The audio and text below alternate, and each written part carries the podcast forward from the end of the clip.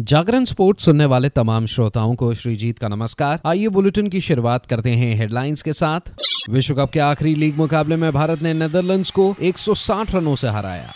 कैरेबियाई दौरे पर इंग्लैंड का नेतृत्व करेंगे Jos Buttler. Canada Billie Jean King Cup final में इटली से भिड़ेगा, सेमीफाइनल में चेक गणराज्य को हराया।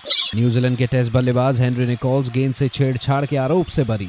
अब खबरें विस्तार से। क्रिकेट विश्व कप 2023 के निराशाजनक अभियान के बाद फॉर्म में वापसी करने के लक्ष्य के साथ इंग्लैंड ने दिसंबर में वेस्टइंडीज के अपने आगामी सफ़ेद गेंद दौरे के लिए एक नई टीम की घोषणा की है। जॉस बटलर, वनडे और टी दोनों टीमों की कप्तानी करने के लिए तैयार है। भारत में क्रिकेट विश्व कप टीम के केवल पाँच सदस्य कैरेबियन में वनडे सीरीज़ में प्रतिस्पर्धा करने के लिए लौटेंगे। Joe Root David Malan Ben Stokes Jonny Bairstow David Willey और मार्क वुड विश्व कप टीम से बाहर होने वाले अन्य खिलाड़ी हैं। Gus Atkinson Harry Brook Brydon Carse Sam Curran और लियम लिविंगस्टन सफ़ेद गेंद के कप्तान के साथ शामिल हुए हैं। टेस्ट सलामी बल्लेबाज जैक क्रॉली और बेन डकेट भी 15 सदस्य टीम का हिस्सा हैं। वेस्टइंडीज सीरीज़ के लिए 50 ओवर की टीम से बाहर किए गए मोइन अली को टी के लिए शामिल किया गया है। रीस टॉपले क्रिस वोक्स और आदिल रशीद श्रृंखला के टी ट्वेंटी चरण के लिए खेलेंगे। टेस्ट प्रारूप में घरेलू समर में शानदार प्रदर्शन के बाद जॉश टोंगयू को टी ट्वेंटी और वनडे दोनों टीमों में शामिल किया गया है। साथ ही उनके साथी तेज गेंदबाज जॉन टर्नर को भी शामिल किया है। पहले दो वनडे, तीन और छह दिसंबर को एंटीगा में होंगे, जबकि तीसरा और अंतिम पचास ओवर का मैच नौ दिसंबर को बारबाडोज में खेला जाएगा। बारबाडोज बारह दिसंबर को शुरुआती टी ट्वेंटी मैच की भी मेजबानी करेगा, जिसके बाद चौदह और सोलह दिसंबर को ग्रेनेडा में दो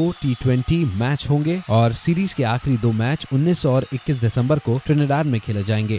उधर न्यूजीलैंड क्रिकेट आचार संहिता की सुनवाई में टेस्ट बल्लेबाज हेनरी निकोल्स को प्लंकेट शील्ड मैच के दौरान गेंद से छेड़छाड़ के आरोप से बरी कर दिया गया है। पिछले हफ़्ते कैंटरबरी और ऑकलैंड के बीच प्लंकेट शील्ड मैच के टीवी फुटेज में निकोल्स को छोर बदलने के दौरान हेलमेट पर गेंद को रगड़ते हुए देखा गया था। उनके खिलाफ आचार संहिता के नियम तीन दशमलव एक, अनुच्छेद एक दशमलव एक पाँच के तहत रिपोर्ट की गई थी, जिसमें क्रिकेट के नियमों के नियम इकतालीस दशमलव तीन का उल्लंघन करते हुए गेंद की स्थिति को बदलना शामिल है। निकोल्स ने न्यूजीलैंड के लिए चौवन टेस्ट खेले हैं और नौ शतक और बारह अर्धशतक बनाए हैं।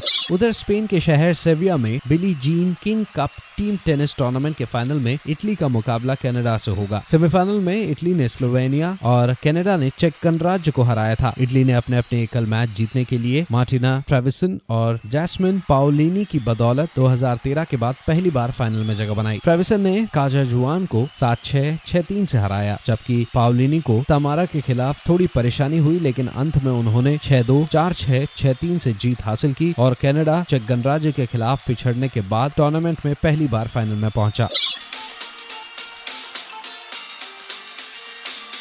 अब खबर विश्व कप 2023 से जहाँ बंगलुरु के एम चिन्नस्वामी स्टेडियम में खेला गया विश्व कप के आखिरी लीग मुकाबले में भारत ने नेदरलैंड्स को 160 रनों से पराजित किया। पहले बल्लेबाजी करते हुए भारतीय टीम ने 50 ओवरों में चार विकेट के नुकसान पर विशाल काय 410 रन बनाए, जहाँ श्रेयस अय्यर ने सर्वाधिक नाबाद 128 रन बनाए तो वहीं के राहुल 102 रन बनाकर आउट हुए। इनके अलावा कप्तान रोहित शर्मा इकसठ, शुभमन गिल इक्यावन और विराट कोहली इक्यावन रन बनाकर आउट हुए। उधर नेदरलैंड के लिए बैस लीड ने दो सफलताएँ हासिल की, चार रनों के लक्ष्य का पीछा करने उतरी नेदरलैंड्स की पूरी टीम। सैतालीस दशमलव पाँच ओवर में 250 रन पर ऑल आउट हुई, जहाँ तेजा निदामानूरू ने सर्वाधिक चौवन रनों का योगदान दिया। उनके अलावा साई ब्रांड पैंतालीस रन बनाकर तो वहीं कॉलिन एक्मन पैंतीस रन बनाकर आउट हुए। उधर भारत के लिए जसप्रीत बुमराह, मोहम्मद सिराज, कुलदीप यादव और रविंद्र जडेजा ने दो दो विकेट लिए। इनके अलावा विराट कोहली और रोहित शर्मा ने भी एक एक विकेट हासिल किया।